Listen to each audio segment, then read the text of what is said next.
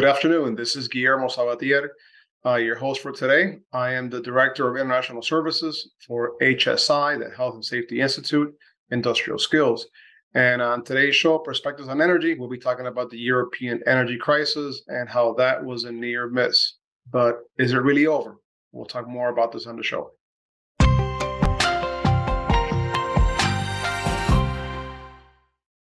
Welcome back. And as I'm sure most of you may already be aware, that Europe is right now undergoing a winter that isn't as cold as everybody had feared. So generally, they got really, really lucky, right?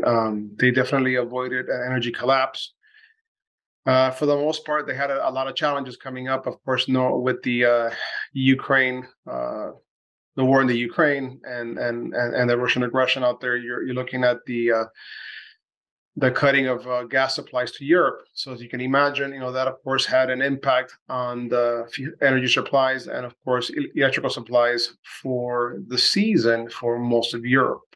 Now, mind you, some of the Russian gas was still flowing to other parts of Europe and namely, some certain other nations, but definitely they have felt the pinch. More importantly, the fact is that a lot of their fleet ran on natural gas. A lot of those combustion turbines, combined cycle plants, all use natural gas, and of course, any other conventional unit that once burned oil or coal had been gasified. And then they were running natural gas, as the transition fuel before they went into renewables. Not to mention the fact that Europe on its own had moved very aggressively towards those renewable goals and to limit their carbon footprint. But at the same time, they did what pretty much every other utility does whenever they have access to gas, is that they rely mostly on that resource. It's plentiful, it's easy to manage, it's relatively clean, or the cleanest of all the other fossil fuels. And it's quite easy to convert these older units to be able to burn natural gas. It's very, very, very beneficial to do this, right? Problem is that now you're relying on a single source of fuel that's piped in. And that in itself presents a lot of problems, specifically reliability problems. So going into this crisis, right, and we've seen this all throughout the world as well,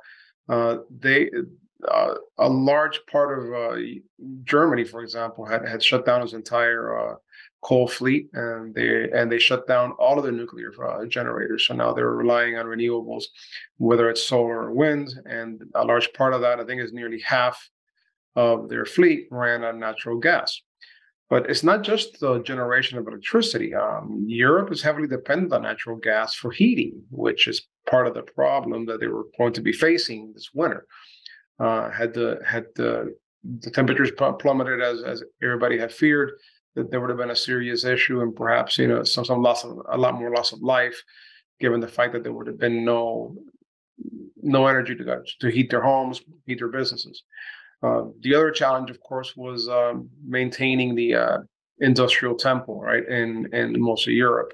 There were issues where they were rationing power in some cases, right, and a lot of those were voluntary, but with a lot of government assistance and bailouts and subsidies, they were able to make it through. So this on its own, they may have avoided this crisis, right? They avoided an energy collapse. So just last weekend, Europe was on the verge of doing rotating blackouts, meaning that they'll basically cut off some customers, open up the feeders to out of certain substations, and then they'll rotate through those throughout the peak of the day or the morning or the night, depending on what they need, in order to not have their grid collapse, right? Simply when their demand is greater than their available, generation, or when their load doesn't meet demand, there's no balance on there, and then they have to, one way or another, they have to balance that, either by bringing on more generation, buying more power, or just reducing that load overall. And as seen in this case, the only option they had left was load reduction. Now, granted, fortunately, they had warmer weather and they didn't run into that crisis yet. But as we can imagine, right, there's been a lot of aspects here. So where did they get most of the gas now that Russia wasn't supplying it? And a lot of that came from the U.S. in the form of liquefied natural gas, LNG, which on its own is way more expensive than the gas that was being piped in from Russia. And of course, the only way that gets there is through shipping. That fuel has to be liquefied, brought over, and then, of course, there's a whole other process of refining it, and that's all very carbon intensive and very emissions intensive.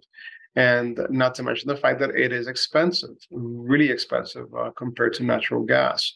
So that on its own, you know, is going to set them back on their climate goals. But at least they've been able to store a lot of this fuel to get them through the winter. Will it be enough? We shall see. And all estimates say that that's going to be close. The crisis is not over, and they're definitely hanging on down the edge of their seats, given what's happening here. So what else is complicating the situation over there, right? Naturally, they're buying as much as they can get. Of course, a lot of the cost is being offset by subsidies. So these subsidies, whether it's a government bailout or in some cases, Germany, for example, these bailouts constituted almost 7% of their GDP. That is considerable for a country like Germany. And other countries out there are still within single digits of their GDP when it comes to these government bailouts.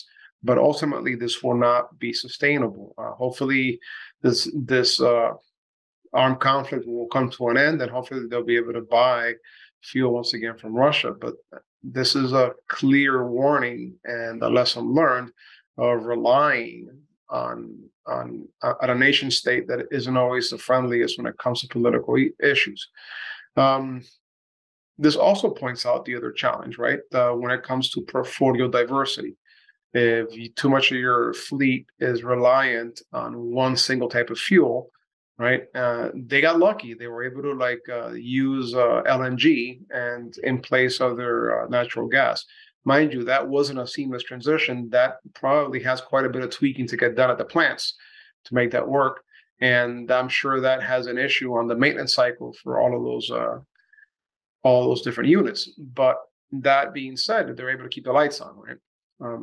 Ultimately, that is going to present a problem down the road when it comes to maintenance issues or breakdowns or even overhauls. And that may accelerate that cycle, forcing those outages a lot sooner. The other challenge that they're facing, of course, is the fact that they've had to bring some of the coal power plants back online just to be able to meet these demands. That's usually to the chagrin of a lot of the climate activists. But at the same time, it's either that or you end up without power. Well, of course, they can always wear warmer coats, but that's not usually an acceptable solution. Definitely when temperatures plummet and you have a vulnerable population in some cases, right? So, and on my final point here that I wanted to make, this would be a little bit more in-depth, is the fact that France, for the most part, has a lot of nuclear power that, fortunately, they were able to sell the electrical output of those plants to the rest of Europe. However, a lot of those plants usually enter their maintenance cycle, on these parts of the year, and they're out for maintenance or refueling. So that, once again, limits the output they can generate. But this is now for the winter. And as I mentioned earlier, this is a warmer than usual season. So, and then they've had a drier than usual season. So what impact does this have in the near term and for the rest of the year? Well, one problem that we're seeing is water levels in some of these rivers, right? With the Danube or the Rhine even, they have record low levels. And of course, this is also seen in some of the reservoirs for some of the hydroelectric power. How's this going to impact them coming into the spring and the summer, right? Well, it's already impacting them now because they don't have enough to run some of those hydroelectric dams to the power level they need. But more importantly is, as they come into the summer, this crisis is going to extend all the way through that summer season, namely because of the fact that they don't have the adequate water levels for some of these reservoirs, but also for the nuclear fleet, you have this warmer than usual water temperature in some of these rivers or bodies of water that they used for cooling.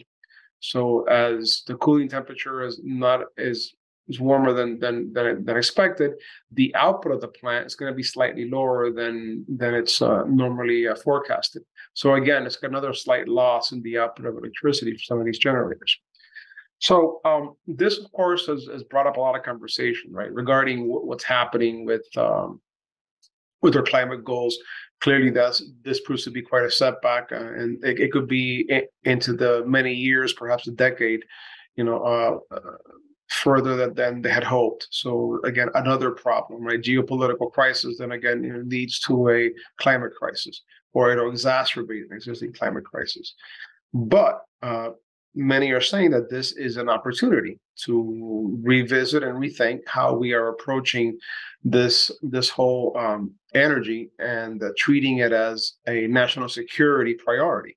No longer a climate or economic, firstly, it's an economic, right, or infrastructure asset, but rather treated as a national security asset, both in Europe and in pretty much in every nation in the world. Right? For them, having adequate energy that's affordable and reliable is of national security importance. So this is an example of that. So how do we achieve that? And I mentioned this before in previous episodes, right? Where it's like usually it's diversification, right? Don't rely so much on one type of fuel. Don't rely so much on renewables. Don't rely so much, or don't rely exclusively on one or two types of resources. Renewables are great, you know, and battery storage is great, but they on their own will not save the day. In fact, in some cases, they are not as reliable as we had hoped, you know, and add to the fact that they tend to be a little bit more expensive than some of these conventional generating facilities. So, you know, it's great that we're adding them, and it's great that we're deploying them as the economics of it makes sense. But to rush full speed ahead at any cost is very dangerous and unreliable place to put ourselves in, as we just saw what's happening in Europe. So, what are some of the solutions that we're looking at? And one example, for example, is at least bringing it back here to the U.S. Right? Is right now Bill Gates is considering West Virginia to expand some of its nuclear energy efforts, right? And a lot of these are, of course, those small modular reactors. We're going to see quite a few more of those pop up everywhere, and we're about maybe 3 to 5 years away until we begin to see wide acceptance of this.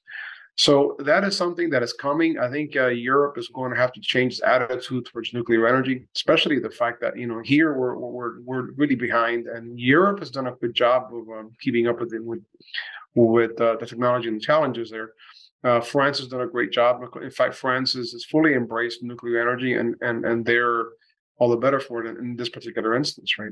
Germany probably will reverse some of those decisions when it came to nuclear energy, much like, for example, California did, right? They had one power plant that were going to shut down, Diablo Canyon, and they reversed that. Now, of course, it's a whole other challenge with government subsidies in the state to keep it running, because it was no longer economically beneficial for Pacific Gas and Electric to keep it online. So now they're being kept online thanks to help from the state, because simply there wasn't enough supply to justify taking it off. Right? So examples like those, right, where they're considering different types of generating resources, right? The other interesting thing is that the small modular reactors, right, can also bring power to isolated communities. And the need to build large transmission lines, transmission facilities, may be a thing of the past, given the fact that now you can actually build one of these SMRs in a rural community and have it be completely isolated without the need for all this huge infrastructure that goes into it. So for them, they can actually be on their own and reliable, but also if anything happens to them, they will not have a negative impact on the rest of the grid, because they are indeed isolated. Eventually, though, as these different small little communities with their small SMRs begin to grow, they will most likely become more interconnected and complement and contribute to the overall grids, and maybe even go hand in hand with some of these renewable projects that often find themselves in far off rural areas that are mostly uninhabited. For example of those is in New Mexico, Arizona, some of the deserts of California, right? So that's an example of some of those regions like that that require a lot of transmission lines to get that power back. Whereas, you know, having an SMR somewhere, it's just meets that need right away, and it's clean, and it's fully modular. So as the fuel is expended, the whole module can be extracted and then replaced with a new module, which is the size of a small shipping container. So this is something you may see throughout, not just the U.S., but you may start to see this throughout Europe. I know that China is working on this quite extensively. They've got like nine different types of technology that they're currently working on in parallel. So they're definitely ahead. I know that Korea has recently working on the nuclear reactors, both in the UAE, which is Dubai, and then of course they're going to be the ones working in the nuclear reactor for Saudi Arabia, and there's more to come. So those are the large scale reactors. Most likely they will also get into the whole business of doing the smaller ones, and maybe even micro nuclear reactors in some cases. So. Different options here. Energy storage, of course, is of huge importance right now. The problem is that with some of the current technology is they have a limited number of cycles, and the charge rate is much slower than the discharge rate. So in those cases, you know, they're still developing that. But one of my previous shows, I had somebody here from Energy Storage Systems, ESS, where they have an iron salt water battery system that seems to be pretty reliable and sustainable and has thousands of cycles. So of course, when you're dealing with the utility, size and weight is not an issue. You know, you can be as heavy as it needs to be. It's not moving. It's just there to provide energy. So the problem is they try to apply automotive or even electronic device battery technology to the utilities, and that becomes extremely expensive, and mainly because of the fact that it's a technology that was designed to save space and weight, not really efficiency, right, in this case. So we should be seeing more of that as well. Now, when it comes to looking at changes, right, when we're looking at problems with some of these issues, I mean, natural gas on its own has had its supporters and detractors, right? I mean, here recently, unrelated to the change in Europe, but here recently we had a challenge, right, to the fact that I'm sure that made the news, where it's like a certain federal agency wanted to ban gas stoves. And it's a good number of households in the U.S., and I'm sure many households in Europe use natural gas stoves for cooking.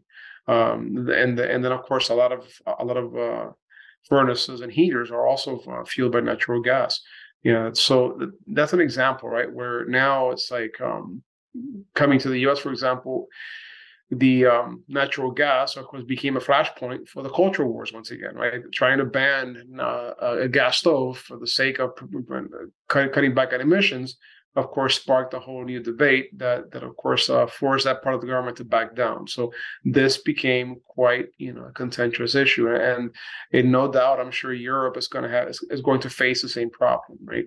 At some point, they're going to try and ban gas-fired appliances, which, of course, we met with some severe opposition.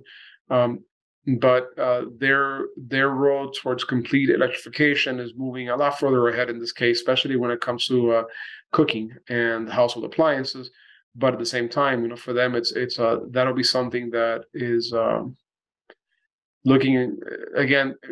The cost of energy in Europe is far more expensive per kilowatt hour compared to the U.S. in general, or the average cost. So that's another thing to consider. For example, they're asking these consumers to give up inexpensive appliances, and then swap over to electric appliances that will, of course, the costs are huge. So the only way to make that happen really is to provide some kind of like subsidy or stipend to be able to get this done, which is, of course, would be another issue that may or may not be sustainable, given the hit they've had with this crisis, this energy crisis they just faced in Europe, and which are still facing, right?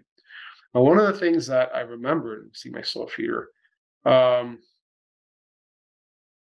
with everything else, right? You're looking at at prices, I mean, price of energy impacts the price of everything else, where it comes food, transportation, of course, and all these other different commodities that we take for granted on a day-to-day basis. It gets expensive. I mean, basically, a simple loaf of bread has now almost doubled in price, especially in France, right? One good example of that was they were talking about the baguette. The French baguette is now, for example, there are shortages for some periods of time, but now, of course, the price of that, you know, is impacting, for example, you know, these food distributors. And of course, the consumer itself, at the end of the day, you know, has to buy food, which is usually prepared, usually using energy from natural gas. So again, that has an impact. So as we can see that, you know, this crisis will be felt by Europe well into the middle of this year or towards the end of the year. Now, going back to the funding, right? The spiraling costs for securing energy supplies and cushioning consumers from price spikes, right? This was just an article from Bloomberg that I was reading. So Germany has allocated 264 billion euros. That's 7.4% of their GDP. The UK has allocated 97 billion. That's 3.5% of their GDP. Italy has allocated 90. That's 5.1%. And France 69. That's 2.8%. The Netherlands is 43 billion, almost 44 billion, and that's 5%. And of course, Spain, last on the list, is they've allocated 38 billion, and then of course that's 3.2%.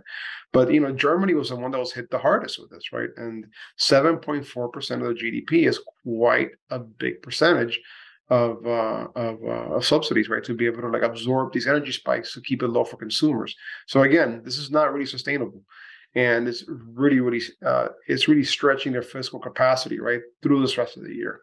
So it's definitely something that we're concerned with. And going forward is something that I'm going to probably report on again, maybe in a few more episodes. How do we as consumers in the U.S. when it comes to energy, right? Well, it's a matter of understanding, right? Knowing how the grid works, knowing how the energy mixes work. Now, at HSI's Industrial Skills Training, one of the skills we teach is power system operations, whether it's for system operators, dispatching the grid, understanding reliability, and there we help train operators, engineers, and even planners to be able to prepare for these particular changes. One of the things that we've seen, right, with legislators or even policymakers a lot of times is that they don't understand the system they're affecting. And usually some of this training becomes very beneficial to them to at least understand what an energy mix even means, what reliability even means. So again, I encourage you all to visit hsi.com and go into their Industrial Skills tab to learn more about the training we offer.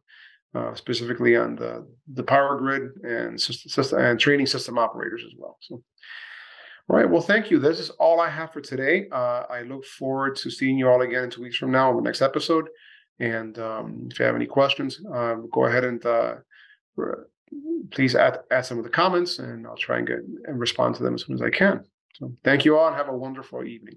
Bye-bye.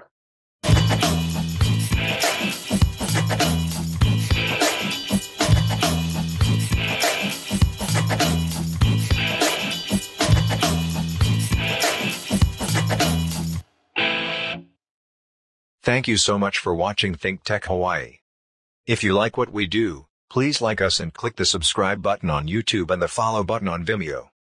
You can also follow us on Facebook, Instagram, and LinkedIn, and donate to us at thinktechhawaii.com. Mahalo.